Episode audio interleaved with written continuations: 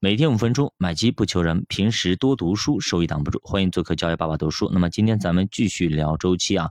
上节咱们聊了美林时钟，其实还有一个比较出名的叫那个普林格周期啊，它其实也分了六阶段啊。第一个阶段是什么呢？就是对应的美林时钟的衰退期。那么它的阶段二对应的是复苏期，哎，通胀到底，股市开始反弹。在配置思路上，阶段二的话。可以配置股票了。我们说过，阶段一的时候，其实债券表现比较好。哎，阶段二慢慢的股票要起来了。这个阶段二和阶段三，哎，这个之间一定要配股票了。可以配成股六债四的组合模型。这个时候稍微往股票上偏一偏。那么阶段三呢，就是复苏期。但是复苏期的末尾这段时间啊，债券牛市结束，股市非常好，商品呢刚刚开始要抬头。这个时候可以逐渐的减掉。债券的仓位配到商品上去，那么阶段四呢，就是我们所谓的股市的尾巴了，哎，商品这个时候就是当道了啊，债券进入熊市，也就是典型的繁荣期，这个时候配置思路也就是股四债四，然后商品配两遍啊，加大商品的配置，对冲它的一个下跌。阶段五，商品过热，股市已经大跌。这个阶段基本上你就别想赚钱了，开始泥沙俱下，少跌一点，那你就很牛逼了。所以说，债券比例可以提高到六到七成，但是呢，要降九期，多配一些短债，少配一些长债。那么阶段六就是衰退期，股市已经没什么机会，全市场哀鸿遍野。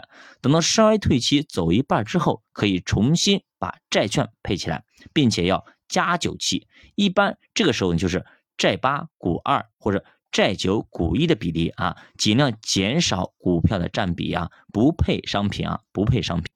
那么咱们说完了经济周期，咱们再看一下货币的周期啊。经济周期往往带来经济的波动。而央行那只看不见的手，就是要不断的按住这些波动，不要它波动太大。你太高了，我给你降降温；你太冷了，我给你加加热啊。在调控经济的过程之中呢，就会形成货币周期和信用周期，出现了四个阶段啊。那么哪四个阶段呢？我们前面其实已经给大家讲过了啊。宽货币、紧信用；宽货币、宽信用；紧货币、紧信用和紧货币、宽信用。大家都知道啊，但是有些可能新来的朋友可能不是太清楚到底啥意思啊。就你百度一下，你就可以知道了啊。我们在这里大概给他解析解释一下啊。货币供给啊，分为两个阶段。第一个阶段呢，央行呢把钱囤在银行里边；第二个阶段呢，就是银行把钱放给实体。哎，说白了就是面粉和面包的问题，对吧？那么央行把面粉放到银行。银行把面粉给到市，给到市工厂，工厂生产面包。所以第一阶段对应的就是货币，第二阶段对应的就是信用，对吧？第一阶段就是央行把钱哎货币放在了银行里边。第二个阶段呢，银行授信给企业。其实啥叫授信？就是你贷款来了啊，授信给你，给你多少钱也放出去了。那么央行放很多钱给银行，就是宽货币。哎，就多给你点，你往多外放，便宜点，就给他们好了啊。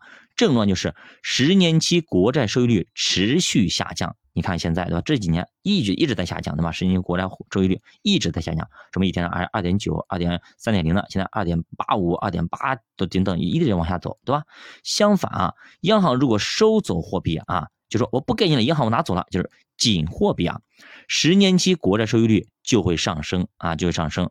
而从银行容易拿到贷款就是宽信用啊，相反就是紧信用。比方说一个企业去银行贷款，那么宽信用的时候呢，可以贷个那么一千万啊，还轻轻松松贷一千万，还不用抵押，哎，或者说你这信用收益性很好，直接就过来就借了。但是如果是紧信用的情况下，你本来可以贷一千万，这个时候可能只给你八百万或者只给你五百万，那叫紧信用。表现呢就是要看利率啊，也要看利差。比如说，十年期国债收益率持续下行，而信用利差也在缩窄，那这种情况呢，就是宽货币、宽信用。啊，如果呢，十年期国债收益率持续上行，信用利差呢却在下降，社融呢提升，就是紧货币、宽信用。如果呢，社融下降，利差上升，那就是紧信用了。哎，就了解这个有什么用呢？就是我们要知道央行到底它啥意思。它的意图是什么？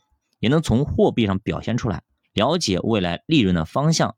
那比如说宽信用周期开始了，那么企业更多的在扩大再生产，为什么呢？因为银行贷款利息便宜了呗，对吧？成本便宜了嘛，也能够拿到更多的钱了，有利于他们在未来释放利润出来。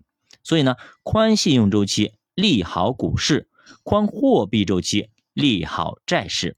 那么宽货币又宽信用，股市表现最好的时期，而股市最差的时期就是紧货币和紧信用。那么有些朋友会问了啊，那到底是紧信用宽货币，还是紧货币宽信用？它俩比哪个比较好呢？那总体来说还是宽信用比较哈。宽信用的话，企业贷款会更好一点，更利好一点，这样直接对准了企业端。那企业愿意贷款了，愿意再生产了。那么就蹭蹭蹭，对吧？市场就活跃起来了。如果企业都不愿意贷款，比如现在都不愿意贷款，你给钱我都不要，那你再便宜又怎么样呢？企业都不贷款，那这市场就复苏不起来，火不起来。为啥？大家信心不足啊！现在缺乏的就是信心，企业端缺乏信心，股民们缺乏信心，机构缺乏信心，整体全都缺乏信心，所以需要市场给到一个信心，给到信心之后，我相信我们股市早晚有一天肯定爬起来的。而且这一次跌这么深啊！那谈起来，说实话，那么二零一九年、二零二零年那种行情啊，估计都谈把不住啊，有可能真的超过那那个时候的一个高点，大家拭目以待啊，拭目以待。那么就把大家把这个地地方记住啊，今天是多少集，记住一集，然后呢你就收藏一下，然后呢你等到股市起来以后，你来对比看看主播说的有没有道理。好的，教化读书陪你一起慢慢变富，我们下节再见。